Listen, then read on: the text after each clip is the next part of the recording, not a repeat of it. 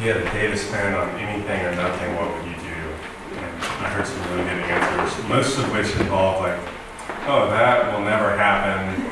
So I get to bend the rules of reality if that does happen and have limitless money, stomach space, capacity. Um, because of course we couldn't just do that. It, not, it doesn't feel natural to us. I also think it was, it was meant a little bit as a trick question, or maybe just a bad question to start with. But one, I think I all too commonly fall prey to that time is something that can be spent or wasted or saved. That time is money. I think Ben Franklin said that. If the story of Genesis, of the beginning of all that's seen and unseen, reminds us anything, it's that time is a gift to be received rather than a resource, rather than a commodity to be exploited. We live in an age of time saving technologies. Never before have we been promised so much savings, right? Have apps and microwaves and Ubers and emails, and everything is instant, and everything is going to save us so much time. But how much time have you saved lately? How much time have you truly gained? Like I, I think of like it said like a goldfish will grow to the size of its aquarium. I don't know what the extent of this is, but I imagine that like goldfish you win at the state fair in a little bag of water. You put it in the bathtub and it grows to be a two foot koi. Or if you put it in like the live pool, apologies, uh, it would be like a dolphin size goldfish, right? I think the same goes with how we feel about our time. We use these money and resource words because we feel like no matter how much time we have, we're going to use it all. And we use those words like save and spend and waste to give us an illusion that we can control it, that we can bank it, that we can somehow pause real life or, or rewind it or fast forward it sometimes or, or slow mo would be really awesome sometimes too. Surely God who is in control, surely he just he acts just like us. But he's just better at it, right? Like God is just us times infinity.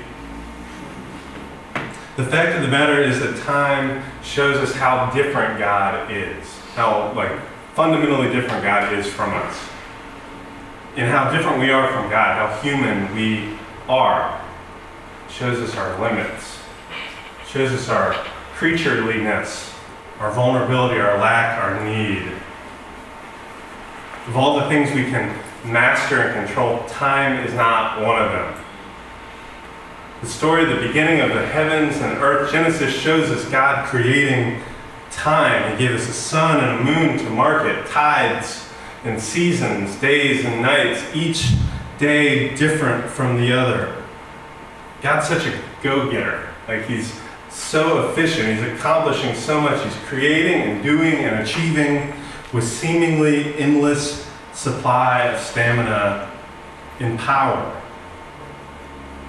Whatever God touches, he's got the Midas touch. Whatever he touches turns from, from void to form, darkness to light, land and sky, waters and earth, plants, stars, life aquatic, all teeming with diversity and abundance, and purpose. Animals, even the gross ones, big and small, teeming with diversity and abundance, and purpose, and then humanity, made in God's image, the divine image, male and female, God created them, teeming with diversity, in abundance, in purpose. So God's creation poem, this triune dance builds, and it builds with more and more and more love and grace and complexity. And at the close of each day, God confirms it is good. Sometimes even it is very good. I like to imagine each of those creative days being like the end of an act on stage and the curtain comes down and the audience applauds and anticipates the next movement. Surely God, who never tires, will keep going. He's going to keep churning out the hits on the seventh and eighth and ninth days. You got to stick with the hot hand, right? You let it ride. He creates a MacBook Pro on the 18th day. Pomme frites on the 32nd. He makes the latest, greatest Star Wars sequel on the 151st day ad infinitum. Very, very, very good indeed. But in a dramatic twist, the God who gives rest but doesn't need it, God who's never short handed or short of breath, ceases. God stops. God rests. On the seventh day, God rested from all the work he had done. God blessed the seventh day and made it holy, set apart. Because on it, God rested from all the work of creation. We have a, a lot of resources um, that we use for sermon series, and they're all listed. If, if you ever get done on Sunday and you're like, I'd love to read more about that, there, if you go to the podcast, everything's listed. But one thing um, that I would really point you to, if you're looking to read more, is, is um, this really short, kind of punchy book by Walter Brueggemann called Sabbath as Resistance, saying no to the culture now. And in that book, he narrates this for us. That's what he says. He says, God rested. God enjoyed a work stoppage. Then he goes on to say, It is good that order defeated chaos. It is good that the world is ordered for fruitfulness. It is very good that creation bears the life giving power of the Creator. It is very good indeed. And then, reported at the culmination of this liturgical recital, God rested. God rested on the seventh day. God did not show up to do more. God absented God's self from the office. He didn't come in and check on creation in anxiety to be sure it was all working. God has complete confidence in the fruit bearing, blessing generating processes of creation. God exhibits no anxiety about the life giving capacity of creation again, we see how different God is from us.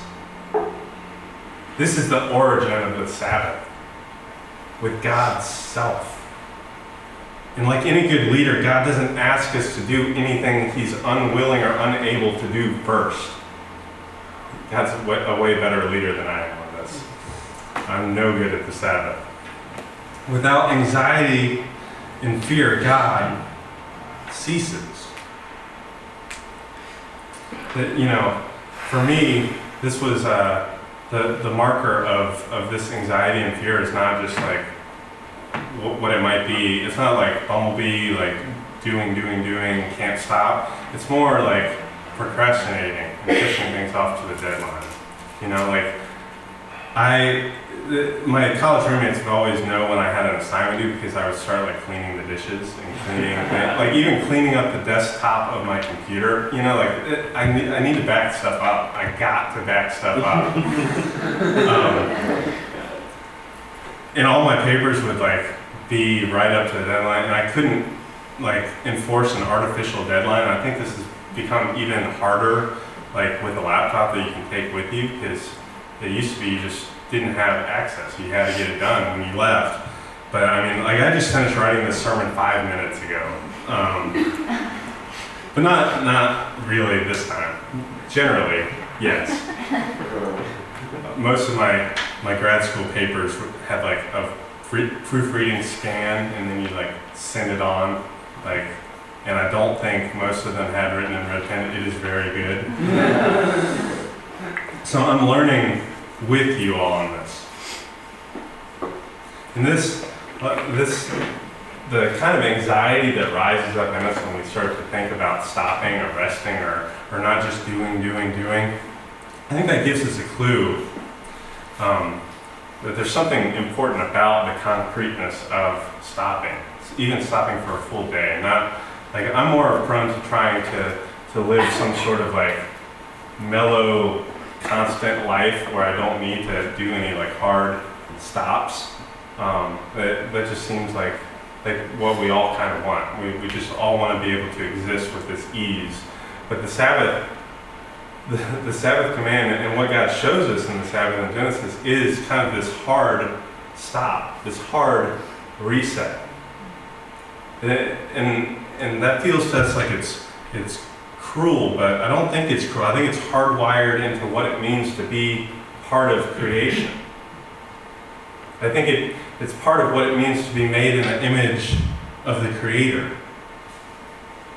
And it's part of what it means to be human, to be limited. And I think, as much as we hate to say it, limits are our friends.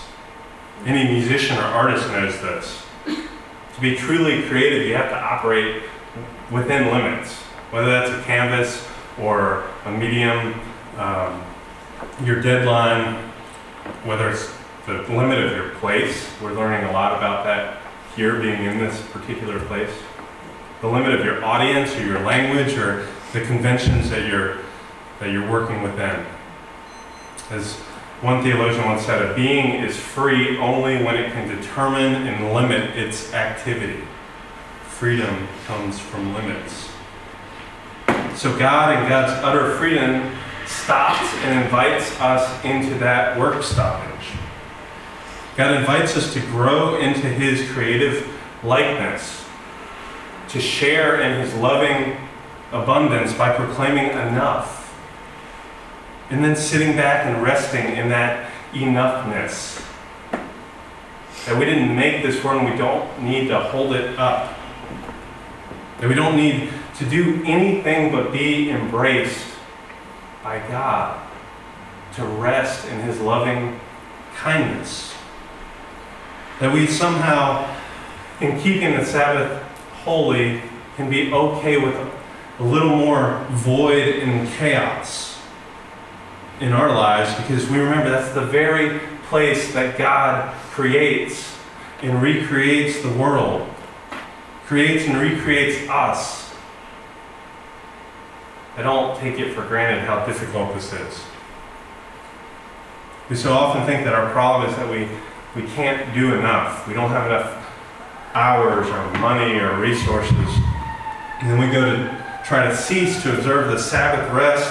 It seems like we've only made matters worse. We've handicapped ourselves. We've gone down from six days to do our, or gone down from seven days to finish our to-do list. And now we only have six. If it was, if it was impossible, now it's even more impossible. Friends, I invite you to learn with me how to do this, because I, I don't know how to do this well.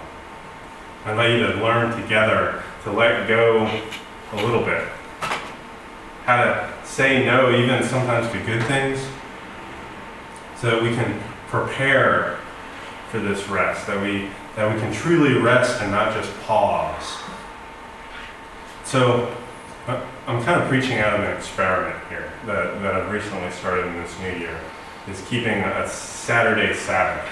And, and part of the reason I do that is because I know some of you guys are students and there's things that are due tomorrow, and so like I have to be at church and that's due the next day, so we're going to see if it's doable. We're going to see if it works, and you're not going to grade me. But so yesterday I took this first experimental Sabbath day, and I, and I uh, you know, um, hung out with the kids for breakfast slowly without having to go anywhere. I didn't, I didn't open my computer all day. Um, I went on this long run, which is not um, really something I enjoy doing, but it seemed like something helpful. And, and like, initially I, I intended to like run in silence so I could really commune with God and hear His voice. But I hate running. I'm so bad at it that I needed some music. So I, I afforded myself that rest, and I put on. I, I just put on like random, and, and this is uh, one of those moments where you, you, I trust that God was working, even though I know exactly how it happened. So it was a, God working in very natural, understandable processes. But uh, a couple days ago, when we were narrowing down the songs for this Sunday, one of the songs that um, Justin had, had asked about was, was the, the great hymn Abide With Me. So, oh, I love that song so much. I don't know that we can sing that song together though. And, and as it would have it on this run, this four mile run, uh, my random playlist just happened to be all of my songs listed in alphabetical order. So I got eight versions of Abide with Me on this run. and it wasn't until about the seventh or eighth of them that I realized what was happening. I was just like, man, I really need this. This is really restful. I'm going really slow. Um, to abide with God. Then I took a bath and we had a family outing. We cooked together and it was great. Um, I would say the dangers um, in trying to institute something like this is to try to overachieve, even in our rest, try to over-program, try to do all those things that make me restful until I'm tired. Um, that didn't happen yesterday, and, and, and, I will say right before bed, uh, I, I turned to and I said, man, that was a really long day. And that was a good thing. That, that's like one of the first times I've said that's with three small children. That was a long day and it was a good thing. But Sabbath is, is hard work a little bit. Like it's hard work to prepare to rest. I mean, it's the same thing as why most Americans don't use all of their vacation hours because the getting ready to vacation and then catching up from vacation is just not really that worth it. If you're in school, it, it seems like like cramming in all this work just so you can take a rest day is not a very restful activity. But I invite you to do this, and, and I know that it takes work, and, and I know that it, it takes failing and learning and doing again to do it. And so um, we have some kind of helps, um, and these are out in the foyer. Uh, this is a writing your Sabbath plan, and there's a couple different ones. There's one that says students on it, and, and I think these are great tools. Again, this is not meant to be something more. This is meant to be a tool to help and enable you. And it, it asks good questions like the student question, and this is just like the dagger, is like, how will I prepare for slash honor the Sabbath if I have a paper or exam the following morning? Um, plan ahead. And so when it happens, you're, you know it's coming. There's also on, on the other side of both sheets um, something called Sabbath starters, and these are good creative ideas um, to, to spend your time. Things like number one, encourage your family to take guiltless naps. That's fantastic. Or write a letter of appreciation. I really like. Bake bake some bread. Um, plan some time with nature. Plan some time with your family. Uh, as, we get into this, I want to I want you to ask the Lord to reveal to you those things that you must take up, and those things that you must cease in order to experience His rest, in order to to worship Him and keep that Sabbath holy and set apart. That you might obey His command to keep Sabbath holy and then grow into His image as one who rests.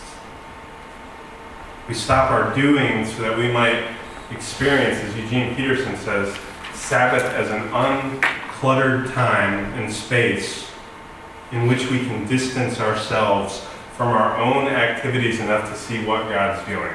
We stop doing what we're doing so we can see what God is doing. How God is already there, how God is already working.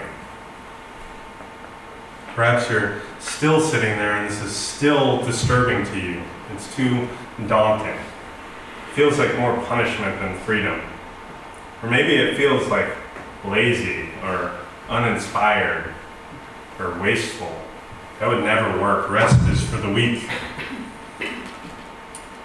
That's precisely the criticism that Pharaoh heaped on Moses and Aaron as they requested rest and worship for God's people. And, this is really revelatory for us, not that we live in ancient Egypt, but we, we do bow to these same gods.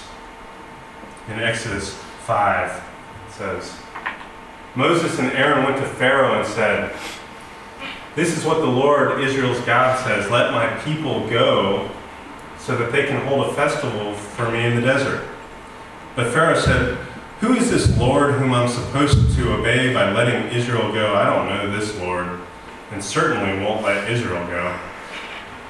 Then later on, The king of Egypt said to them, Moses and Aaron, why are you making the people slack off from their work? Do the hard work yourselves, Pharaoh uh, continued.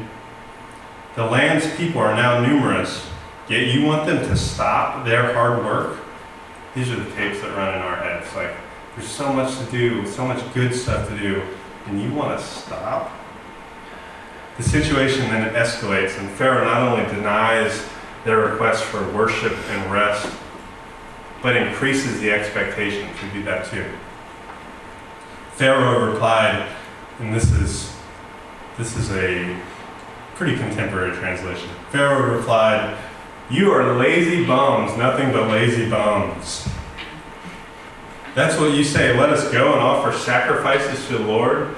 Go and get back to work. No straw will be given to you, but you will need to make the same number of bricks.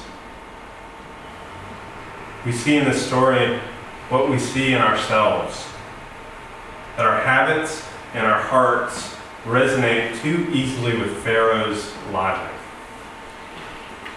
We're well acclimated with our own little cultures of urgency and fear consumerism, of anxiety, of busyness and lack. The perpetual sense that I didn't do enough, that there won't be enough, that someone wants more out of me and I can't give them that.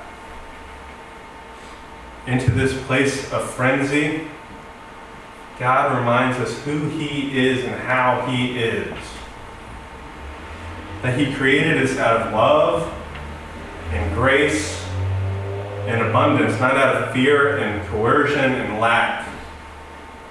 That he rested, that he resisted even the rightful king of the universe. And that's, that's how Jews start their Sabbath uh, observance with Baruch atah Adonai Eloheinu melech ha'olam. Blessed Lord God, King of the universe. That he calls us to cease all the ways that we're being discipled into the sinful ways of the world. We cease, we stop. Cold turkey. Especially the subtle sin of distrust, the subtle sin of worry. We put those aside in order to worship the one true God who lives and reigns. To worship Him and Him alone. We stop so that we can be made in His image we stop so that we can be renewed in His love and His security. We stop so that we can be refreshed as we join Him in His mission to renew and rescue creation. If we learn anything from the Exodus story, it's that rest and worship have to be paired. That they don't come alone and they don't come easy rest and worship don't happen by default or by accident. The powers and principalities of this world don't like to give them up without a fight. They come with intent, they come with planning, they come in community and with accountability. And in Sabbath, they happen concretely. You can actually put it on your calendar. We're so scared most of the time, I, I spoke about this a little earlier, uh, that by doing some things like this, these concrete practices, we might fall into some sort of um, legalism. So we spiritualize it and we just say, oh, I just will be more restful. And, it, and yet, we, because we don't want to fall prey to the sort of legalism that Jesus encounters when his contemporaries leave someone suffering on the Sabbath. But sometimes we need that hard reset. We need those rules and we need those boundaries in order to make space. Because here's what I think I think that the Sabbath can be a profound practice of hospitality. And here's what I mean by that hospitality is making room, like setting aside space, creating space, room for embrace. That we make room for God first and foremost, but we also make room for our neighbors we make room for our family. We make room for surprise and rest and leisure and even play. we're a pretty young church, but I venture to say that there's plenty of us who can't remember the last time that you've just been completely silly for no reason. Like, just ridiculous. Like, in my house, we have snowball fights in the basement, and they're like foam snowballs, so it's not as messy as it sounds. But, like, so ridiculous when you wake up the next the next day and you you got to put on your shirt and you realize that your rotator cuff is a little sore from pegging your three and a half year old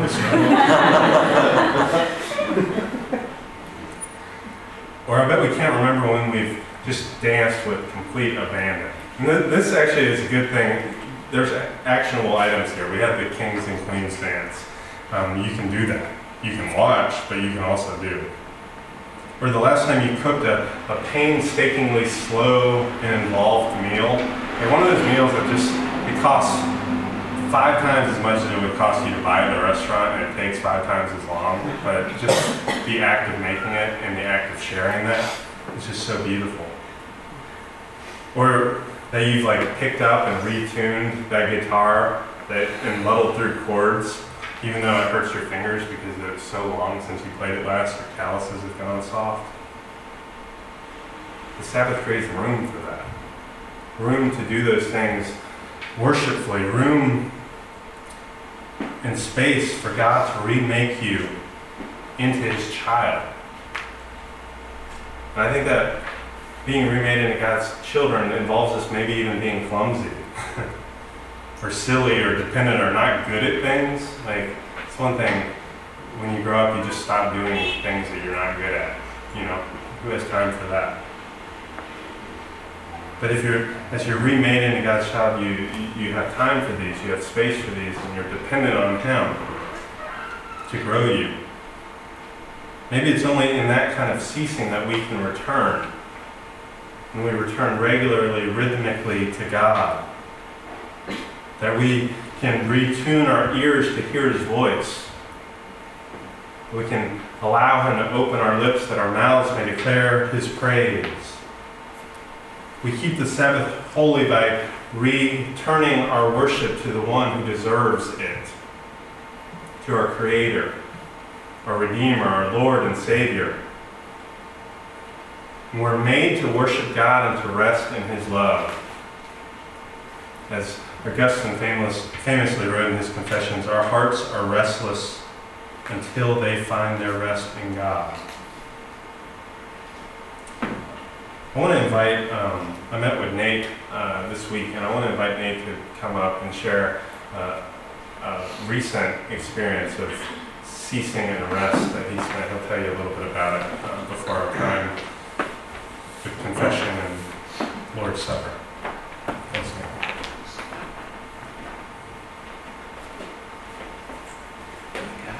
Guys, Hey, Nate. hold on. I'm usually talking to the microphone. But, uh, how do I stand up here? So it's interesting. Um, for the new year, this year, I went with six friends to a Trappist monastery in South Carolina, which is a Catholic brand of uh, monkhood.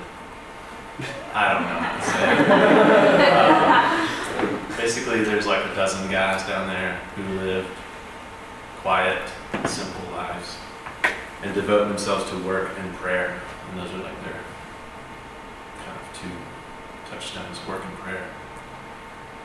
So they pray the daily office, which is like a rhythm of prayer. They wake up three in the morning and they go to bed at it's probably between eight and nine. And during that time, they gather together in the church seven times for prayer. And they have breakfast, lunch, and dinner. Most people try to do. And they grow mushrooms to sell at Whole Foods and such. Um, so I went down there with six friends, and we kind of they have a retreat center. Um, was four days, and we joined them in their rhythm of prayer. And I never would have got up at three if I didn't have at least one other friend that was getting up at three. But we, we most of us try to join in each each time. Um, but it was it was really great time. I could probably talk about it for a long time. Um, but I'm trying not to, for y'all's sake. Uh, in terms of rest, it was I, about a month ahead of time. I was like, ooh, four days. A lot. One, another big part of their life is silence. They limit their speech. Um, meals are taken in silence. Work is done in silence unless there's some necessary communication needs to happen. I think in the old, older, maybe slightly more strict times, there were signals to speak with each other about working and doing things in the kitchen or whatever. Something not quite as strict these days, I don't think. But um, silence was a big thing, and I was like, four days silence. I don't think I can do that. this is this makes me nervous. About a week ahead of time, I was starting to get excited about it, thinking I have some things I want to think about and write about and reflect on. I'm probably going to want to stay longer than four days. Uh, my experience of those four days, I didn't think, write, or reflect on any of some of them by, by happenstance, but the things that I went in uh, planning on thinking about, I didn't because this space was created, as Chris was talking about. There's like this created space with these limits and structures, which opened up time a little bit for me to receive other things.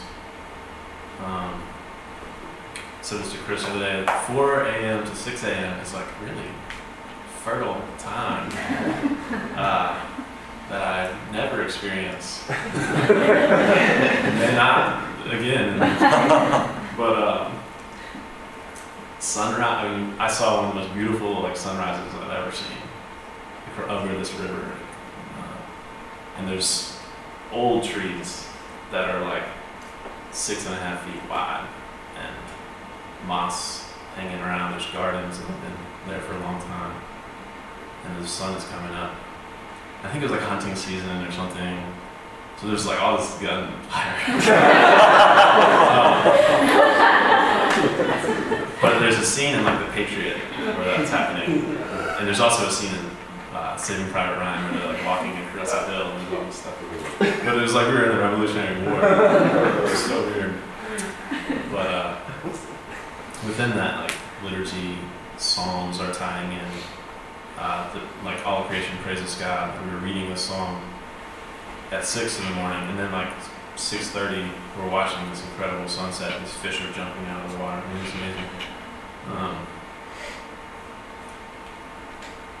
but to be to be in that space that is, was a gift.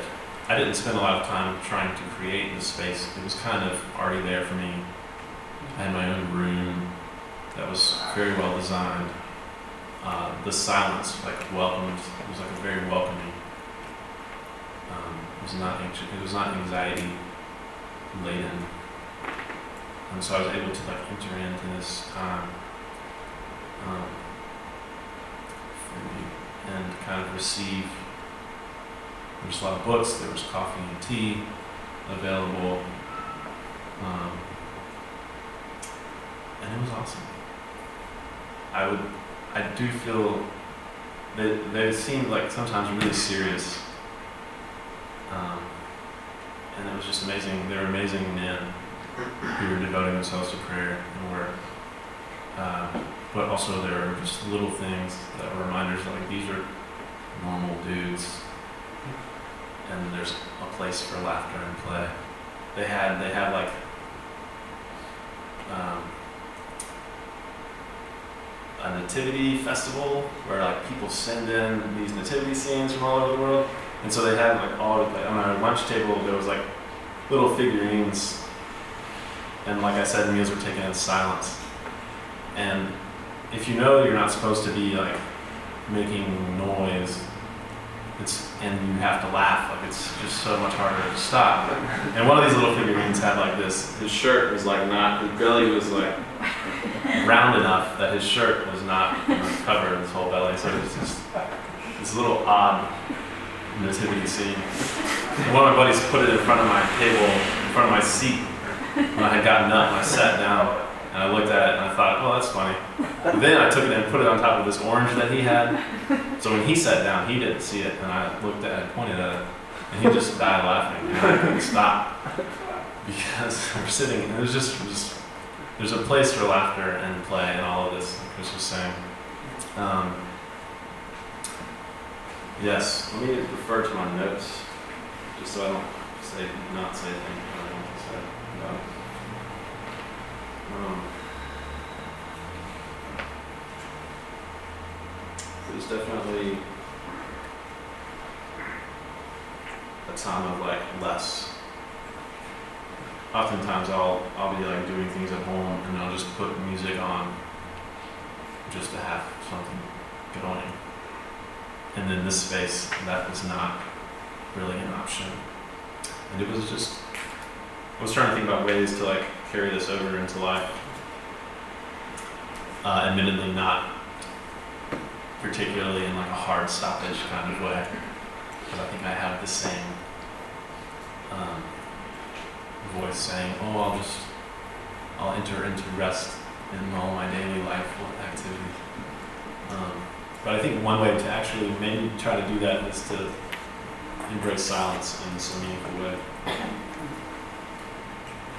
And somehow it is it, it was a communal it was like a very communal experience that I entered into with friends and with these monks.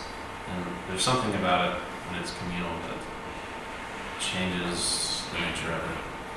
Um, even there was there was one friend that I had and we were usually together reading from four to six in the morning and that space would not have been the same if he was not there um, with me we shared something deep, even though we weren't speaking to each other.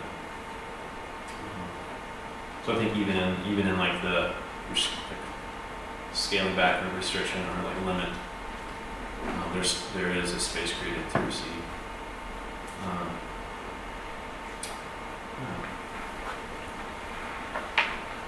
There was a psalm that became important to us while we were there, it's Psalm 131, I think. It says, My heart is not proud, my eyes are not haughty. I do not concern myself with great matters or things too wonderful for me. But I have calmed and quieted my soul like a weaned child with its mother. Like a weaned child, I am content. Israel, put your hope in the Lord, both now and forevermore. And I think this retreat uh, kind of gave me a glimpse at how I can enter into calming and quieting myself.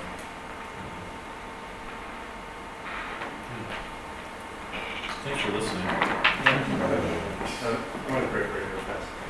If you guys have stories about how this stuff, um, how God is using this stuff in you and teaching you and, and, and speaking to you through His Word and, and through your experiences, please let us know. Um, you all automatically have to get up here and share, but you might.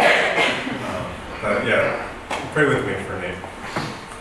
Uh, Father, we thank you uh, for silence in which you speak into uh, our hearts and our lives. Uh, Lord, give us courage uh, to uh, set time aside and, and, find you there, waiting for us, waiting uh, to nurture and soothe and restore us uh, as your children. I thank you for Nate's experience and the ways that you um, used Mepkin Abbey to, to restore him uh, with his friends.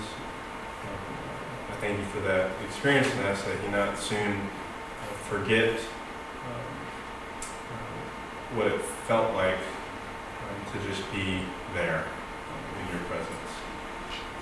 For all these things in Jesus' name.